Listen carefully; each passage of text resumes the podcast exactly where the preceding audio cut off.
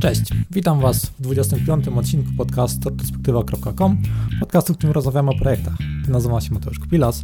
W dzisiejszym odcinku porozmawiamy sobie z założycielem portalu digard.pl. Taka legenda polskiego internetu, taka cegiełka.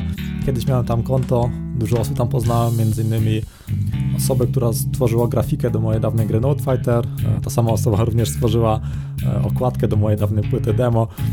Jestem pewny, że wiele osób, wiele słuchaczy tego podcastu również kiedyś na Dikarcie się kręciło, jak wrzuciłem na Facebooka informację o tym odcinku podcastu, to od razu parę osób skomentowało, że tam jakąś pierwszą pracę, pierwsze zlecenie w Game Devie dostali czy coś. Czyli jest to na pewno portal, z którym dużo osób ma jakieś tam fajne wspomnienia. I dzisiaj poznacie historię portalu, od powstania do sprzedania portalu, aż do jego zamknięcia, jakie technologie zostały wykorzystywane w tym portalu, jak portal miał zarabiać, czy zarabiał dobrze, czy źle, jaki był model biznesowy. Czyli takie standardy podcastu. Wyszedł chyba jeden z najciekawszych odcinków. Zapraszam. I endorse this event or product. Sponsorem odcinka podcastu jest mój projekt IT Startup Karciana. Jeżeli lubicie gry typu Magic the Gathering czy Hearthstone i chcielibyście zagrać w takiego osadzonego w świecie IT, to zapraszam pod itstartup.pl. Zagrywamy tam programistów, wzmacniamy ich kartami wiedzy, podkradamy sobie programistów działem HR i sabotujemy plany przeciwnika przez zagrywanie kart akcji. Na portalu Wspieram to pomysł zebrał ponad 63 tysięcy złotych wsparcia. Prototypowa wersja do samodzielnego druku została pobrana ponad 3000 razy i gra będzie już dostępna w drugiej połowie czerwca. Zapraszam pod itstartup.pl. Cześć Piotr, witam Cię w perspektywie. Cześć, hej. E, przedstaw się proszę słuchaczom, kim jesteś, czym się zajmujesz. Cześć, jestem Piotrek. E, czym się zajmuję? W tym momencie e, tak naprawdę zarządzaniem zespołem, zespołem programistów w jednej z najstarszych agencji w Polsce i od 2005, no 13 lat już UX-em. No, dzisiaj właśnie będziemy rozmawiać o takiej cegiełce polskiego internetu. E, portal, na którym kiedyś sporo czasu spędzałem, e, portal digard.pl. E, gdybyś mógł tak przedstawić słuchaczom, bo myślę, nie wszyscy to kojarzą. Jest to bardzo znany portal, bo był to znany portal, bo aktualnie już, już nie istnieje. Jakbyś mógł tak przedstawić, jaka była idea, jak, jak powstał? Idea była dość prosta. To był serwis, e, jeden z tak naprawdę pierwszych społecznościowych serwisów w kraju, bo on pod koniec 2001 roku wystartował e, w takiej mocnej becie e, oficjalnie 2 lutego 2002 roku. To był serwis, gdzie ludzie mogli wrzucać swoje początkowo skiny do do aplikacji. To były lata, kiedy Winamp był jeszcze bardzo popularny.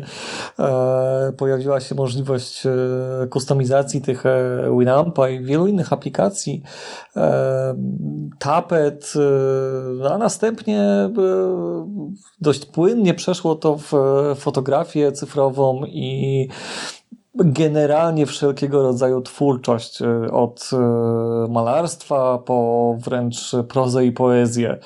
E, pomysł tak naprawdę narodził się kilka miesięcy wcześniej, bo, bo mniej więcej te kilka miesięcy trwało stworzenie pierwszej wersji mm, i po, po, pojawił on się w sumie z dwóch powodów. Po pierwsze, Wtedy dość popularnym e, w kraju e, był serwis DeviantArt, który istnieje do dzisiaj swoją drogą i, i, i wielki szacunek za to, że, udało im się przetrwać pomimo tak drastycznej zmiany internetu w ogóle e, przez te, przez te lata. E, I ten serwis e, był w zasadzie czymś bardzo podobnym jak Digard, natomiast mi zależało na tym, żeby on się, ten, ten nasz serwis był taki bardziej nakierowany na Polskę, na Polaków. Przez pewien czas też był pomysł stworzenia wersji językowych i one gdzieś tam istniały, natomiast ostatecznie skupiliśmy się faktycznie na Polsce. E, przez my rozumiem siebie i całą załogę, która mi gdzieś przy tym wszystkim pomagała. E, a z drugiej strony ten serwis był też dla mnie takim mm, motywatorem do nauki programowania w nowym wtedy dla mnie języku i generalnie dość raczkującym wtedy e, języku, czyli w PHP. Stwierdziłem, że bardzo dobrze zadziała na mnie fakt, że ta nauka odbędzie się na czymś konkretnym. E, tak, żebym miał motywację do nauki, do rozwoju i, i to się sprawdziło, więc e, szczerze powiedziawszy polecam ten sposób e, własnego rozwoju wszystkim. Czyli uczyłeś się PHP pisząc digard.pl? Dokładnie tak. Wcześniej znałem tak naprawdę tylko Perla.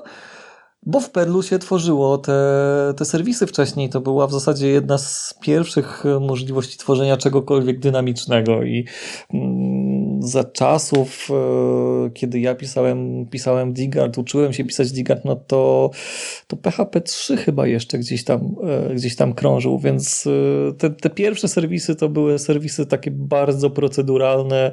W zasadzie większość logiki Digardu znajdowała się w jednym pliku, co, co z punktu widzenia w ogóle programowania było e, czymś strasznym. Natomiast to nie był duży serwis, tam było kilkanaście czy kilkadziesiąt funkcji, które definiowały jego funkcjonowanie i no na początku jeszcze to mogło w ten sposób być. Też tak w sumie zaczynałem jakieś pierwsze serwisy, które robiłem w 2007 czy 2006, też to były praktycznie jeden czy dwa pliki PHP i jakoś tak to działało. Dokładnie, no bo wiesz, przy niedużych rzeczach e, to dalej działało. Ja e, w ogóle mam e, tendencję do posiadania swoich opinii na temat programowania, choćby właśnie. I ja tak pół żartem, pół serio nadal, nadal twierdzę, że programowanie proceduralne jest lepsze niż obiektowe. Teraz wszyscy będą oczywiście rzucać we mnie mięsem, jak to, dlaczego, ale zasada jest prosta. W programowaniu programowaniu proceduralnym tak naprawdę wszyscy e, piszą konkretne, niewielkie funkcje do realizacji pewnych e, założeń i mm, nie ma tego narzutu, który jest w, we wszystkich tych frameworkach. Tak? Ja pamiętam te lata, kiedy, kiedy w Zendzie pierwszym, e, żeby żeby wyprodukować Hello World e, czy kilka innych drobnych rzeczy e, w debugerze wychodziło otwarcie powyżej 100 plików, tak? E, chore. W tamtych latach to, to, działało trochę inaczej. Po pierwsze, nie było takiej mocy przerobowej, zwłaszcza, zwłaszcza w kontekście Digartu i serwerów, które wtedy, serwera, który wtedy posiadaliśmy, więc liczyła się wydajność wręcz niesamowicie.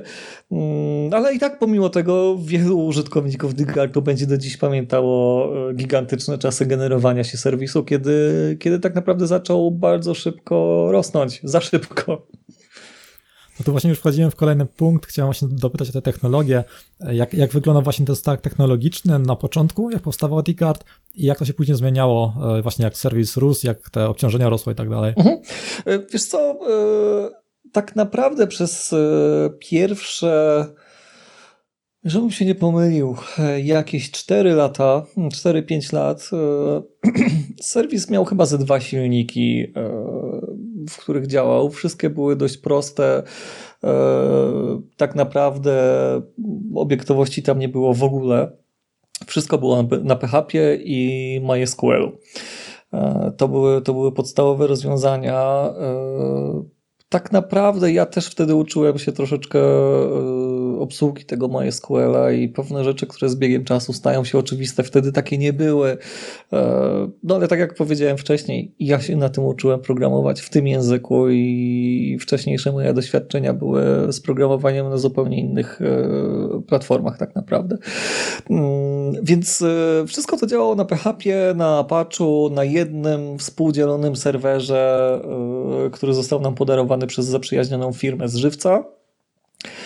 I w momencie, kiedy w 2005 roku zacząłem pracować w Onecie, e, gdzie notabene dostałem pracę jako projektant e, UX-a, wtedy jeszcze tak nie nazywany, bo w zasadzie nikt e, nie wiedział, czym jest UX, to tak naprawdę zatrudniono mnie z tego powodu, że zapytali się, dlaczego twój, ten, ten, ten Digard ma ciemne tło. I moja odpowiedź była taka, że dlatego, że dużo osób korzysta z niego wieczorem i chcę, żeby te, te wizualne aspekty, które są najistotniejsze, czyli grafiki, e, skiny, fotografia, były najbardziej widoczne. I to się spodobało i, i do, do dziś mnie to strasznie cieszy, bo dzięki, dzięki Digartowi tak naprawdę rozpocząłem swoją zawodową przygodę mm, nie jako programista czy, czy, czy web, web developer jeszcze wtedy, co, co bardziej już tak spolaryzowaną właśnie jako e, osoba, która, która gdzieś na pierwszym, e, w pierwszym punkcie ma przede wszystkim patrzenie na tę warstwę użytkową dla, dla użytkownika. No więc e, dlaczego powiedziałem też o, ne, o necie? Bo e, mniej więcej e, po roku, może trochę krócej, Onet stwierdził, że fajnie byłoby Digard przejąć. Mm, I wtedy, wtedy były to lata, kiedy Onet przejmował różne serwisy i niekoniecznie to, to działało. E, do dziś takim dla mnie idealnym przykładem jest serwis fkn.pl. E, to był jeden z pierwszych serwisów bodajże w Polsce o telefonii komórkowej. To był skrót od fan club Nokia, e, który później przeobraził się w serwis w ogóle o telefonii komórkowej. Mm, I po dość niedługim czasie ten serwis stał się skracaczem linków, bo po prostu umarł. I, i, I, w tamtym czasie bardzo się bałem, że, że, że ten pomysł e, połączenia się Digartu z Onetem nie sprawdzi się e, i skończy się bardzo podobnie. E, z serwisów, które tak naprawdę do dziś kojarzę, że, że są przez Onet przejęte i działają, no to jest przede wszystkim sympatia, którą, którą Onet, choć wiele osób o tym pewnie nie wie, po prostu kupił. E, a oczywiście później go drastycznie zmienił, przebudował i, i, i ten serwis chyba do dzisiaj e, całkiem nieźle sobie radzi. E, był też PC Lab bodajże, ale to już lata później i on dalej istnieje. Mm, natomiast jest wypełniany gdzieś treściami, nie jest jakoś szczególnie rozwijany, przynajmniej z punktu widzenia osoby odwiedzającej, bo, bo w zasadzie tylko taki w tym momencie już mam. Ale znowu wrócę do Digartu, bo odpływam. Bałem się, że, że ten serwis stanie się taki bardzo portalowy, że będzie, będzie trzeba zmienić jego, jego wygląd, jego układ, e, że logowanie będzie się musiało odbywać mailem, co wtedy było e, w ogóle dla mnie nie do pomyślenia, e, jako, jako coś całkiem nieużytkowego.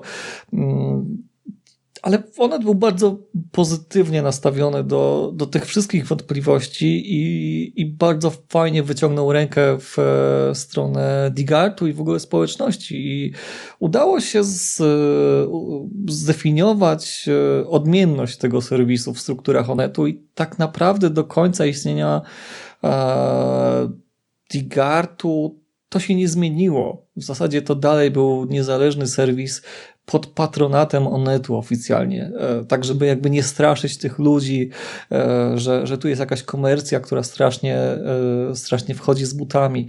Mm. Dlaczego w ogóle te rozmowy o, o przejściu do, do Onetu się pojawiły? Dlatego, że serwis coraz bardziej nie dawał sobie rady z popularnością. Ona zaczęła strasznie wręcz rosnąć, nawet bez pomocy Onetu. Mm. Trafiliśmy w idealny czas na, na powstanie takiego serwisu. E, trafiliśmy w ten moment, kiedy ludzie zaczęli kupować aparaty cyfrowe e, i chcieli się nimi bawić. I tak naprawdę jedna z tych możliwości e, zabawy to było po prostu wspólne ocenianie się, rozwijanie warsztatu, fotografii i ten serwis im to dawał. I, i, i ponieważ te, te, te czasy się tak pięknie zgrały, to, to wzrost popularności był straszny wręcz. I, i, i my mieliśmy jedną maszynę, próbowaliśmy kiedyś zbiórki na inny serwer, zakupiliśmy go, on też nie dawał rady, e, więc stanąłem przed takim obliczem, że albo napiszemy serwis od nowa, co swoją drogą i tak zrobiłem, e, albo ktoś go przejmie i pomoże nam z infrastrukturą, albo serwis będziemy musieli wyłączyć. I wygrała tak naprawdę logika i jakby miłość do tego serwisu. E, Onet e, zdecydował się przejąć ten serwis, wesprzeć infrastrukturą. I ja z kolei stwierdziłem, że to jest świetny, e, świetny moment na przepisanie go i, i przepisałem go znowu. Dalej, infrastruktura była e, dużo lepsza, bo dostaliśmy dedykowane serwery, już nikogo, z nikim tego nie współdzieliliśmy. Dobre maszyny na tamte lata, bardzo dobre maszyny, e, bardzo mocne maszyny. E, rozdzieliliśmy sobie bazy danych na osobny serwer, e, front z osobnego serwera, pliki graficzne jeszcze inaczej były podawane, żeby mm, nie zapychać Apache'a. E, I całkiem fajnie zaczęło to działać. Jeśli chodzi o język, to dalej był to PHP, dalej to był MySQL, wszystko było po staremu. Zostało to trochę lepiej przeze mnie napisane, natomiast znowuż ta obiektowość tam była tylko liźnięta tak naprawdę. Te klasy były bardziej zbiorem funkcji, nawet nie mówię zbiorem metod, co zbiorem funkcji, trochę od siebie niezależnych. Natomiast e, szczerze 2005-2006 rok e, ta obiektowość w PHP ona też wtedy dopiero raczkowała i to dopiero gdzieś się zaczynało. E, nie, nie było jakoś szczególnie frameworków do tego i, i tak naprawdę ten cały kod od, od początku do końca e, i przez cały czas trwania Digartu, czyli przez te 17, 18 lat, 17 lat, był autorski i, i nie opierał się na niczym innym. Co nam dał Onet jeszcze? E, dalej. E, wraz ze wzrostem e, odwiedzalności, bo ona w szczycie sięgnęła bodajże do 60 milionów odsłon miesięcznie, jak nie więcej. 呃 Myślę, że to były gdzieś okolice 2008 roku, prawdopodobnie jakoś kojarzę, że te lata były takimi latami absurdalnego wręcz, wręcz wzrostu tego serwisu. Mm, no i z czasem musieliśmy jakoś ratować to, to obciążenie. Tak jak wspominałem wcześniej, użytkownicy pamiętają te, te, te lata, kiedy serwis generował się gigantycznej ilości sekund e, i nie mówimy to o dwóch, trzech sekundach. Tak? To, były, to były sytuacje, gdzie serwis po 20 sekund potrafił generować jednego, jedną odsłonę. E, dzisiaj nie wyobrażam sobie, żeby to było w ogóle możliwe, tak? bo maszyny są na tyle mocne, że e, takie sytuacje praktycznie się nie zdarzają. Poza tym no, też e, zupełnie inaczej się to pisze. Nie mogę powiedzieć, żebym był wtedy naprawdę rewelacyjnym programistą, jak, jak widać po tych czasach.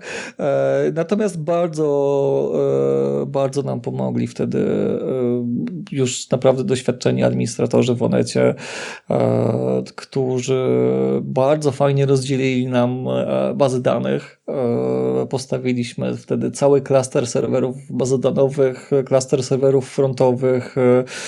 Był load balancer, który rozrzucał te zapytania do odpowiednich e, serwerów frontowych, a następnie e, łączenie do bazy danych również zawierało serwery slave, master, e, zapisywaliśmy do mastera, to się wszystko replikowało do slave'ów, pytaliśmy i wykonywaliśmy selekty ze slave'ów.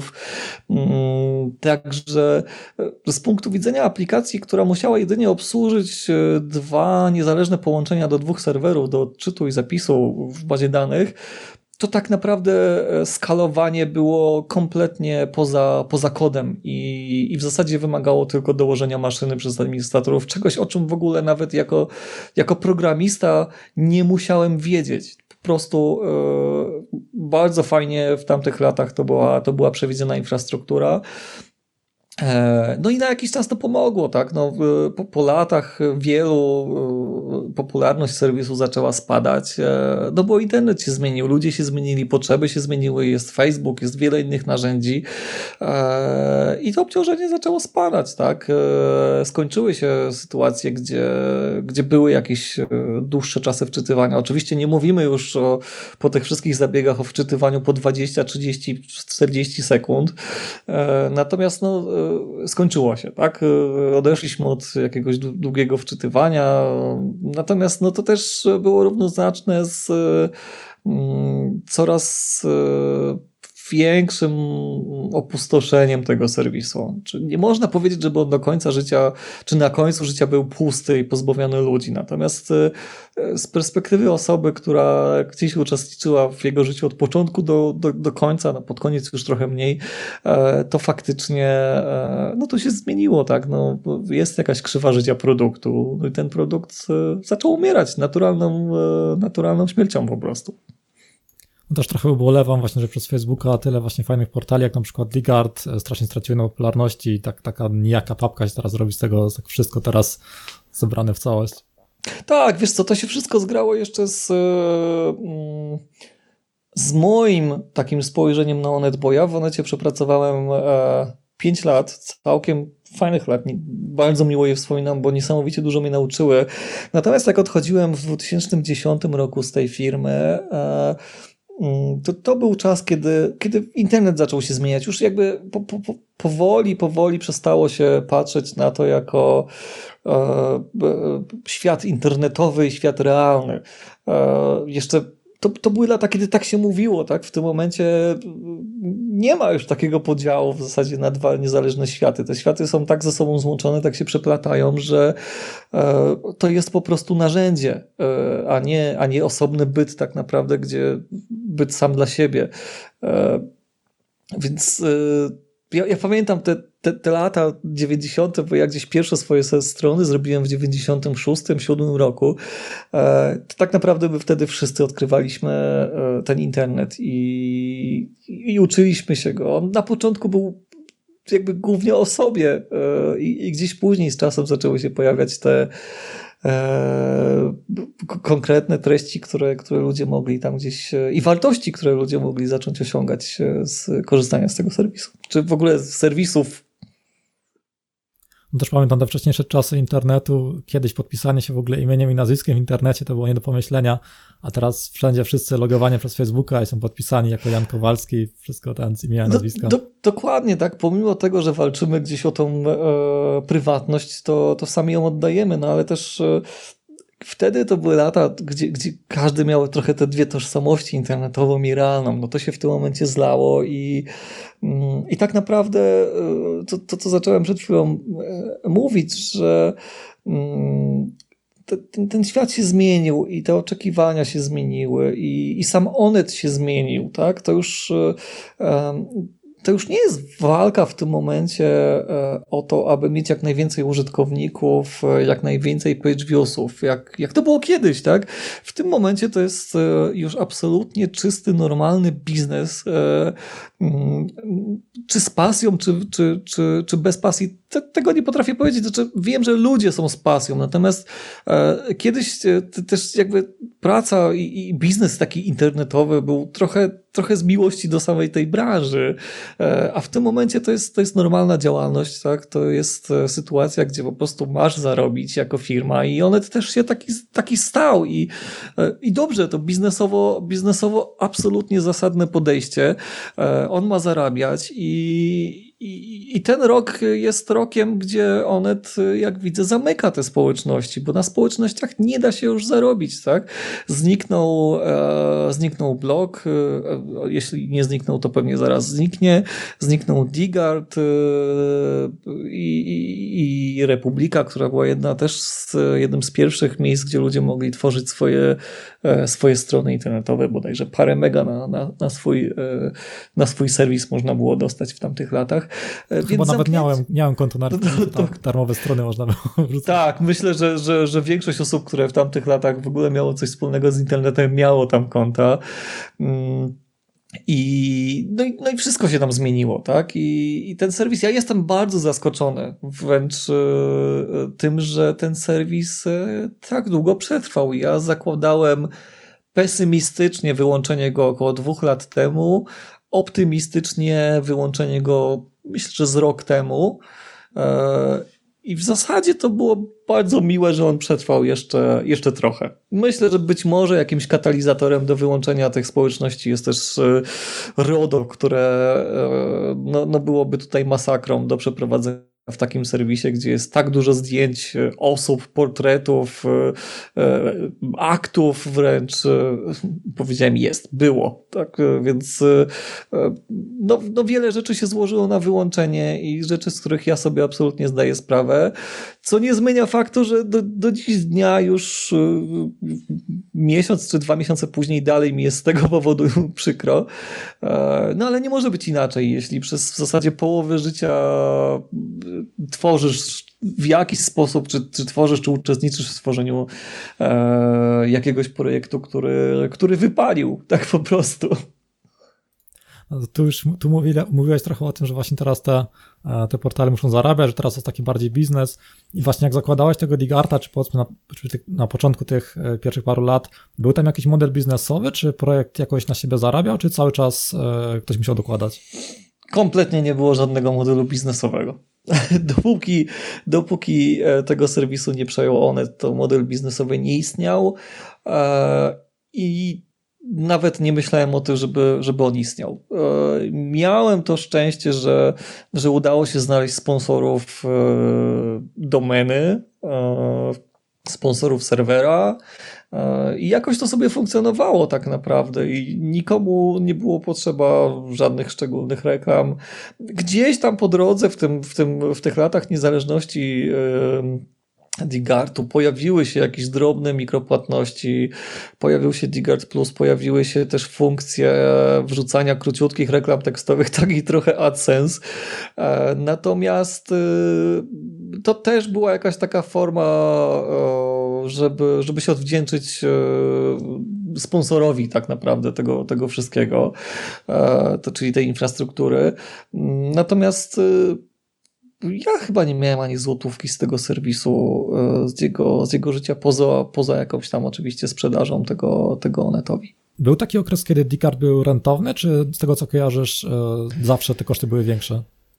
Wiesz co, e, nie wiem, nie potrafię odpowiedzieć na to pytanie, bo, bo, bo, bo sytuacja wyglądała tak, że ja gdzieś mm, będąc w Onecie i sprzedając serwis do, do Onetu, dalej w jakiś sposób nim zarządzałem od strony takiej programistycznej, UX-owej. Natomiast e, pojawiły się też osoby, które zaczęły tym zarządzać od strony mm, produktowej. E, I to bardziej one e, skupiały się na tym, żeby on coś zarabiał. Natomiast szczerze, nie miałem nigdy wglądu w to i nawet mnie to nie interesowało jakoś szczególnie. Oczywiście jako, jako pracownik Onetu ja jakby też projektowałem serwisy po to, żeby one zarabiały, natomiast w tamtych latach w, wszystkie portale tak naprawdę zarabiały głównie na odsłonach i w sumie tak jest do dzisiaj. E, I, i, I, moim głównym zadaniem było zrobić tak, żeby ten serwis się klikał, żeby ten serwis e, był e, łatwo przeglądalny, żeby ten serwis relatywnie szybko się ładował i, i tak naprawdę im więcej zostało wyświetlonych reklam, tym więcej był, tak, tym więcej Onet po prostu zarabiał i nie musiało być tutaj niczego, niczego więcej. Ja też póki, póki w tym wypadku serwis mógł sobie działać dalej, nie miałem też potrzeby w to patrzeć. To wszystko brzmi bardzo śmiesznie z perspektywy czasu, bo e, ja przecież przez e, dobrych parę lat miałem e, swój software house. Zatrudniałem chyba z 10 czy, czy kilkanaście osób i i jakby patrzeć, te, teraz mówić, ej, miałem fajny produkt i w ogóle nie obchodził mnie jego zarobek, e, jest dziwne co najmniej. Natomiast e, tak, mnie wtedy to nie interesowało. Ja tego nie robiłem dla kasy. E, ja to robiłem po prostu z, z jakiejś miłości do tego projektu. Do tego stopnia, że nawet gdy, gdy Onet kupił, kupił, kupił ten serwis, e, to ja też nie miałem z tego jakichś kokosów. Ja stwierdziłem, że większość, e, większość tego, co, co Onet zaoferował, e, przeznaczę dla osób, które, które najbliżej i najbardziej i najdłużej pomagały w tym serwisie, więc po prostu ja się tym podzieliłem. Z perspektywy czasu pewnie głupie w jakiś sposób, bo, bo można by zarobić na tym spore pieniądze. E, I nawet biorąc poprawkę na to, że to był chyba jeden z pierwszych serwisów, który w ogóle został kupiony w polskim internecie. E, na pewno nie pierwszy, natomiast myślę, że możliwe, że pierwsza dziesiątka, może, może trochę dalej. E, tak, tak jak mówię, no wtedy to nie miało znaczenia. Ja chciałem, żeby to przetrwało, chciałem gdzieś podziękować ludziom. No i tak się stało, więc z mojej osobistej perspektywy stało się bardzo dobrze i niczego bym nie zmienił. Natomiast zdaję sobie sprawę z tego, że ten serwis mógł dużo więcej zarabiać i ja mogłem na nim też więcej zarobić. No tu mówisz, że, że dużo byś nie zmienił, ale jednak gdybyś się mógł teraz cofnąć e, e, jakieś tam maszynie czasu, te parę lat i sobie parę, parę lat powiedzieć, co tutaj, e, jakie, jakie błędy zostały popełnione, jak, jakie według Ciebie właśnie naj, największe błędy popełniliście z Stick Artem i co byś właśnie poradził sobie, samemu sobie sprzed paru lat, gdybyś teraz zaczynał z tym portalem od nowa, albo teraz w dzisiejszych czasach, albo może e, wtedy? Wiesz co, zastanawiałem się nad tym kiedyś i nie ma dobrej odpowiedzi na to pytanie, bo E, na pewno zostały popełnione pewne błędy i, i gdzieś ten serwis nie dostosowywał się do, do realiów tak jak e, tak szybko jak te realia się zmieniały. Natomiast e, czy to dostosowanie w ogóle cokolwiek by zmieniło? Szczerze wątpię. musiałby, serwis musiałby mocno spivotować, e, a tym samym nie byłby to ten serwis, który ludzie znali e, i kochali. Więc nie, wydaje mi się, że to była dobra ścieżka życia tego serwisu. On dalej do, do końca życia został trochę Digartem po prostu, nawet nie trochę, bardzo Digartem. E, I przez ostatnie 10 lat też wizualnie się dużo nie zmienił. E, to też fajnie, bo, bo to, to dla mnie jest jakiś taki y, fajny plus, że, że on gdzieś tam do końca tych lat w miarę jakoś e, wpisywał się w, w to, jak wygląda internet. Oczywiście on nie był responsywny, oczywiście był już przestarzały ale nie miał jakichś karygodnych błędów, nie był jakiś straszny. On no, nie pasował do 2000, e, nie wiem, 18, 17 czy nawet 15 roku. E, ale dalej był Digartem. Być może, wiesz, być może ja na to patrzę też trochę inaczej. To jest trochę jak y, y, patrzenie na swoje dziecko, tak? I, I, ja się tak często śmieję, że no, jak nie wiem, jak dziecko płacze cudze, czy gdzieś mieszkasz w bloku, ktoś ci tam ryczy, to cię to irytuje. Ale pewnie jak to jest twoje dziecko, nie wiem, nie mam, ale zakładam, że gdzieś tam okej, okay, pewnie będziesz zmęczony, e, ale to cię dalej będzie cieszyło, tak? Że ono tam jest, że, że, że, że, że, że jakoś funkcjonuje i być może tak patrzę na ten Digard, być może pomimo jego wszystkich tam wad, problemów, e, to, to dalej jest ten Digard, który gdzieś lubiłem, kochałem. Był Digard, już nie jest. No podobnie mam z niektórymi moimi projektami, to tutaj myślę jak najbardziej, najbardziej cię rozumiem. Mówiłeś właśnie, że portal miał spory ruch, e, zdobywali się ten ruch organicznie przez to, że po prostu portal był dobry i ludzie go sobie polecali, czy może reklamowaliście się jakoś, czy jak, jak wygląda właśnie marketing?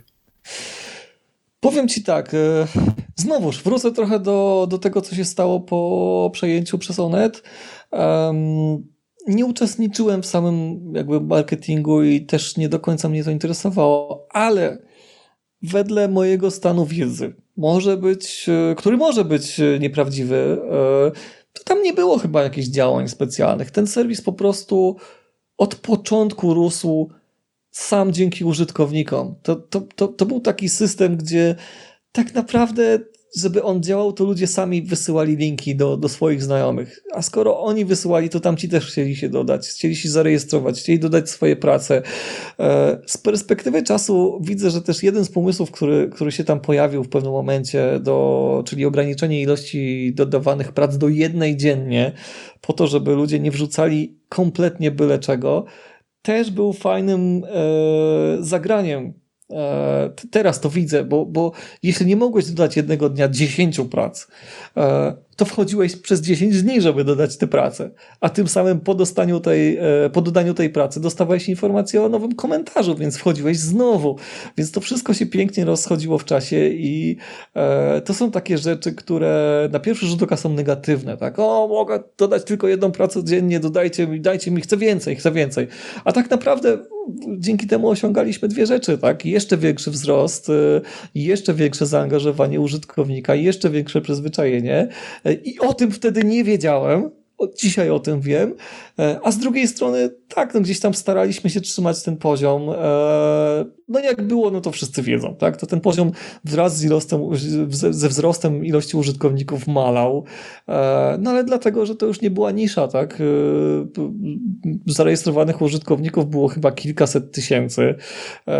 Odwiedzających użytkowników było chyba z kilka milionów, e, jak nie więcej. Ciężko mi teraz już wyciągnąć te, te, te, te liczby z głowy, bo lata temu to, to, to była i tak w Onecie nie ma mnie już przecież od 2010 roku, więc też gigantyczny, gigantyczny czas.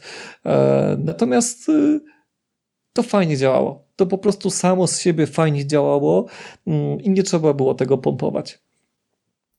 Jeszcze taka, takie jedno pytanie. E, kiedyś zajmowałem się pozycjonowaniem stron internetowych, trochę właśnie siedziałem w tym, w tym SEO, zdobywaniu linków i pamiętam, że kiedyś były nawet na różnych forach e, takie ogłoszenia, że w pakiecie linków można było kupić e, na przykład parę profili na DeepArcie, które tam miały jakieś linki. Pamiętam, że w profilu były te linki chyba do follow, które dawały pozycję w Google.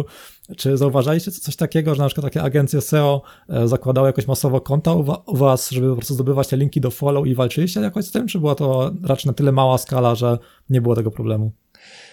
Wiesz co, nie, nie było takiego problemu jakoś szczególnie. Oczywiście były problemy z e, komentarzami, z, z butami, które dodawały coś, natomiast e, e, my z czasem dorobiliśmy się trochę narzędzi, które nam w tym pomagały w eliminowaniu tego od po prostu hardkorowych banów na, na IP-ki czy, czy klasy IP-ków po, po wiele innych mechanizmów, które gdzieś tam się pojawiały też na, na poziomie infrastruktury. E, więc tak, no był jakiś problem zakładanych kont, dlatego tam też pojawiła się jakaś prosta kapcza. E, natomiast w skali tego wszystkiego, co tam się działo, można by określić, że to było nawet pomijalne. E, chyba, że coś się działo później w, w latach, kiedy już nie byłem związany z Onetem i, i z Digartem, więc może, ale jako użytkownik ja nie widziałem tego problemu jakoś szczególnie bardzo na tyle, żeby to było jakieś coś wyjątkowo problematyczne, gdzie, gdzie wymagana byłaby jakaś pilna akcja ratunkowa. Jeżeli chodzi o same e, zamknięcie digard.pl, mm, wiesz może jakie były główne powody od Onetu, czy raczej do ciebie nie dotarło, dlaczego, dlaczego zamykali ten portal? Wiesz co, miałem przyjemność porozmawiania z kilkoma osobami, e, natomiast ja, jakby, ja tą decyzję tak, tak w ogóle, tak y, szerzej patrząc, ja rozumiem. Ja nie, ja nie potrzebowałem takiego, takiego wytłumaczenia. E, nie mam jasnej decyzji, e, dlaczego tak się stało. E, wiem jedynie, że to była ponoć bardzo ciężka decyzja firmy, bo, bo, bo chyba sobie zdawała sprawę z tego, że, że tak naprawdę no to jest kawał polskiego internetu i, i, i szkoda to orać. Natomiast no, to jest, to jest biznes, tak? Po prostu jeśli na czymś nie zarabia, jeśli odwiedzalność spada, jeśli widać, że ten serwis umiera e, i nie wpisuje się chyba w aktualną politykę e, żadnego portalu, nie tylko, nie tylko Onetu, ale żadnego portalu w 2018 roku, no to to nie ma wyjścia, no to chyba trzeba powiedzieć sobie dość i, i, i zamknąć go, kiedy ma jeszcze jakiś tam poziom e, sympatii wśród użytkowników, e, niż czekać, jak kompletnie będzie dogorywał samodzielnie. Niech on odejdzie z jakimś tam podniesioną głową. I fajnie, że tak mógł odejść. E, za to jestem wdzięczny Onetowi, za to jestem e, Onetowi wdzięczny, że, że, że on w ogóle mógł urosnąć. E, Szkoda, że się nie udało tego uratować. Natomiast yy, nieważne, kto by to chciał uratować, a nawet ja chciałem przez pewien moment i myślałem o jakiejś zbiórce, o jakimś crowdfundingu. E, o tyle dość szybko do mnie dotarło, że to już nie ma sensu. To, to, to można zrobić równie dobrze coś nowego i żal tylko marki, żal tylko, żal tylko tego digusia, który był w logo przecież przez lata. No te logo też bardzo, bardzo dobrze wspominam. To była jedna z takich pierwszych rzeczy, która bardzo mi się właśnie spodobała w tym portalu. Tak, i wiesz co, i on gdzieś tam chyba w jakimś takim naszym wewnętrznym konkursie, czy, czy z użytkownikami e, wylądował i, i był sympatyczny. To był, to był jakaś taka personifikacja tego, tego serwisu, jakiś taki e, człowieczek, który symbolizował z jednej strony i, i i samą społeczność, e, a być może jakiegoś miśka. No generalnie było to fajne, tak? I jak coś jest fajne, a, a bez sensu, to uważam, że jest fajne. No właśnie chciałem zapytać o ten, e, o ten crowdfunding. Właśnie obiły mi się o uszy te, te newsy, jak pisałeś, że jakąś tam zbiórkę to zorganizować. Czyli raczej, raczej nie ma planów na przyszłość, żeby kiedyś w jakikolwiek e, sposób reaktywować tego serwisu. Raczej jest to, jest to postawiona kropka i koniec. Wiesz co, wydaje mi się, że tak. Ja oczywiście, wiesz, no jest mi przykro, jest mi smutno, chętnie bym chciał, żeby, żeby to wróciło. Eee, no choćby dlatego, że tak naprawdę to jest część mnie, tak? Ja zawsze mogłem gdzieś występować, mówić, spotykać się z ludźmi, powiedzieć, okej, okay, to jestem ja, czy e, zrobiłem Digard, w związku z tym mam jakieś poparcie na to, na to co mówię, bo, bo, gdzieś tam to odniosło sukces. Oczywiście, że to jest coś, czego brakuje, nawet w takim czysto biznesowym e, podejściu. E, natomiast, kurczę, no, tak patrząc z boku, no co z tego, że tego nie ma, tak? Nadal to było. E, nic się nie zmieniło. To, to było, odniosło sukces. E, przetrwało e, blisko 18 lat, praktycznie dojrzało do dorosłości. W, w internecie tyle lat to, to, jest, jakiś absurd w ogóle. To, to, to, to takie rzeczy się nie dzieją. A tutaj się stały. Nie ma sensu tego, tego, tego tworzyć na nowo. To trochę takie mm, próbowanie wskrzeszenia czegoś, co może lepiej niech będzie jakąś legendą, jeśli, jeśli mogę tak powiedzieć e, górnolotnie.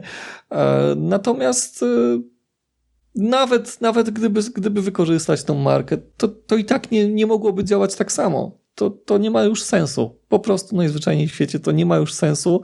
Chyba, że nie doceniam tego, ale, ale myślę, że, że czas na młodych.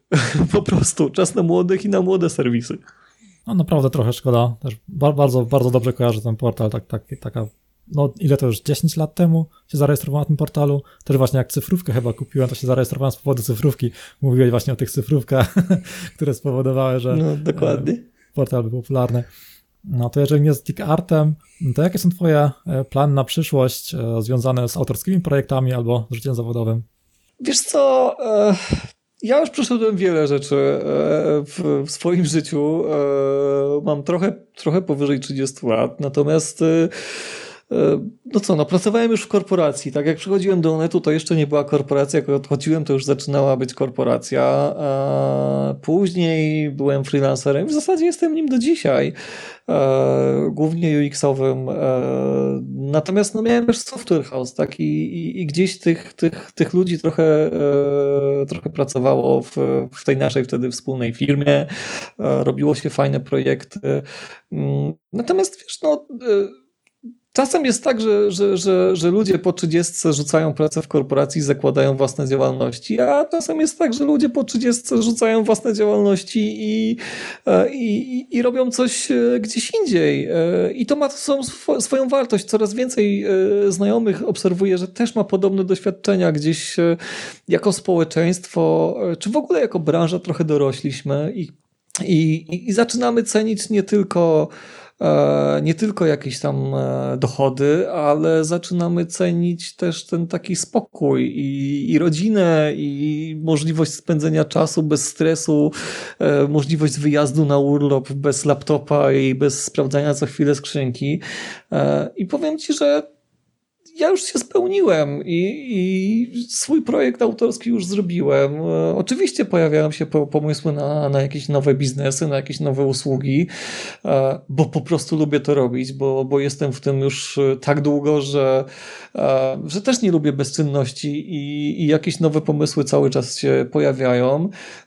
Natomiast to moim celem teraz nie jest już jakaś, e, jakiś wyścig szczurów. Ja po prostu teraz chcę robić e, fajne rzeczy, chcę, chcę gdzieś pomagać innym ludziom w doświadczeniach z, z UX-em na przykład, e, czy w ogóle z jakimś produkt designem i E, no i mam to szczęście, że jednocześnie pracując e, w, w Insigni mogę się zajmować tym wszystkim, tak? Mogę prowadzić e, prezentacje, konferencje, mogę gdzieś przekazywać tą swoją wiedzę, a z drugiej strony mogę dalej zajmować się projektowaniem przeróżnych projektów i, i nadzorowaniem produkcji tego wszystkiego I, i, i to się jakoś sprawdza i to jest, to jest coś, co daje mi naprawdę ogromną satysfakcję w tym momencie.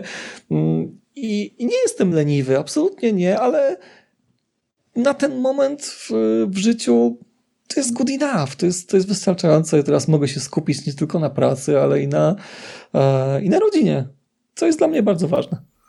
No, cię rozumiem, też ostatnio e, na urlopie na, na Mazurach też miałem ze sobą laptopa, musiałem tam parę rzeczy monitorować, to jak najbardziej wiem o czym mówisz.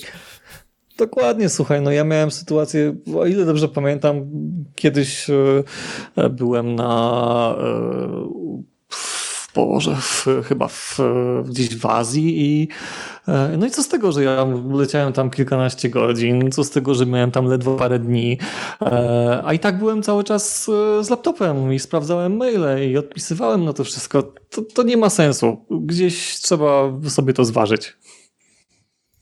No na koniec jeszcze może powiedz słuchaczom, gdzie mogą cię znaleźć w internecie. Gdzie możecie mnie znaleźć?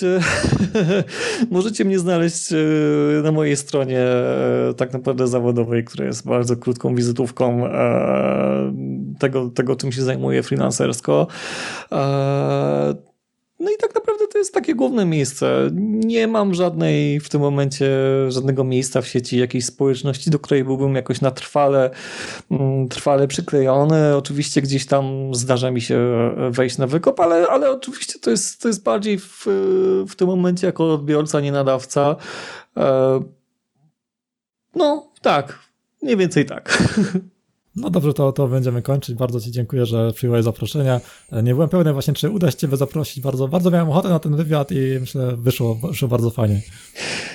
Dziękuję Ci bardzo za to zaproszenie. E, bardzo się cieszę, że, że udało nam się porozmawiać. E, fajnie, że, że, że miałem taką możliwość, żeby, żeby powiedzieć ludziom, jak to, jak to wyglądało, bo, bo, bo, bo zdaję sobie sprawę z tego, że um, historia serwisu jest bardzo różnie odbierana i, i, ja też gdzieś tam po tym 2010 roku już nie byłem związany z tym serwisem bezpośrednio. Gdzieś tam jakoś pomagałem w utrzymaniu e, programistycznie, no bo w zasadzie tylko ja wiedziałem jak to działa, e, ale, ale taka, taka rzecz, która się pojawiła na, e, na wykopie, jak, jak kiedyś właśnie, jak się dowiedziałem, że serwis będzie wyłączany za parę miesięcy, że może byśmy coś zrobili, e, pojawiły się głosy, kurde, sprzedał ten serwis, e, a teraz chce jeszcze raz dostać kasę od nas za to, żeby go postawić na nowo. Jakby te tłumaczenia nigdy nie były wystarczające dla ludzi i nie, nie, było, nie było możliwości opowiedzenia takiej historii. E, I myślę, że teraz to się może troszkę zmienić. Mam taką nadzieję, bo e, dla mnie ten serwis był sposobem na realizację, sposobem na e, poznanie też wielu ludzi. No kurczę, jak się robi serwis jako nastolatek, a w zasadzie jako nastolatek zacząłem go kodować, to, to tak naprawdę chce się poznawać mnóstwo ludzi i, im bardziej odjechanych, y, e, alternatywnych, tym lepiej. Ten serwis mi na to pozwolił, a z drugiej strony pozwolił też y, wpłynąć, y, chcąc, nie chcąc, na życie wielu osób.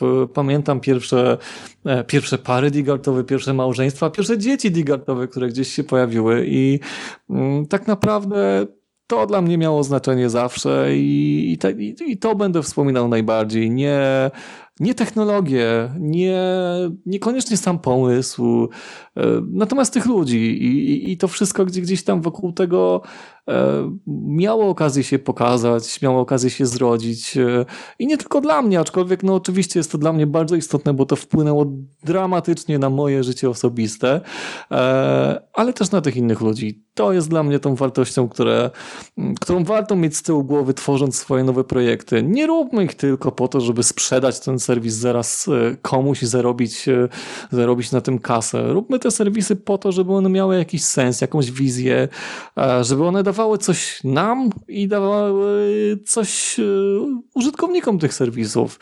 Miejmy ten biznesplan z tyłu głowy, no bo on jest istotny, no musimy za coś żyć przecież w życiu. natomiast róbmy fajne rzeczy, po prostu. Tego wam życzę. No to bardzo pozytywny akcent na koniec. I myślę, takie, takie historie są miejsca w sieci, gdzie można o tym porozmawiać. Tak, tak wspomniałeś o tym, o tym wykopie, że tam ci mówili, że tam coś, że już kasę zebrałeś, teraz chcesz nową kasę zebrać. Wykop to taki, taki trochę stan umysłu i chyba na dzień dzisiejszy to chyba połowa treści na wykopie to są w ogóle komentarze do pato streamów, że tu bym się nie przejmował, że z tamtej strony coś ci tam mówili.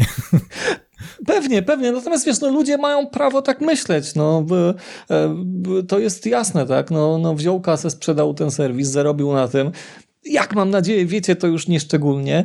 E, natomiast i, i chce znowu kasę od nas na to, żeby zrobić swoją e, zabawkę mają prawo tak myśleć i, i, i jakby jak ktoś nie zna tej historii od początku do końca i nie miał okazji, pewnie tak samo bym pomyślał. I e, ja wiem, że wykop to stan umysłu, to, to widać po wielu rzeczach. E, natomiast słuchaj, jest e, tylu ludzi o tylu różnych poglądach, że warto gdzieś tam szanować te wszystkie i próbować je zrozumieć. Staram się je zrozumieć, nie zawsze muszę się zgadzać.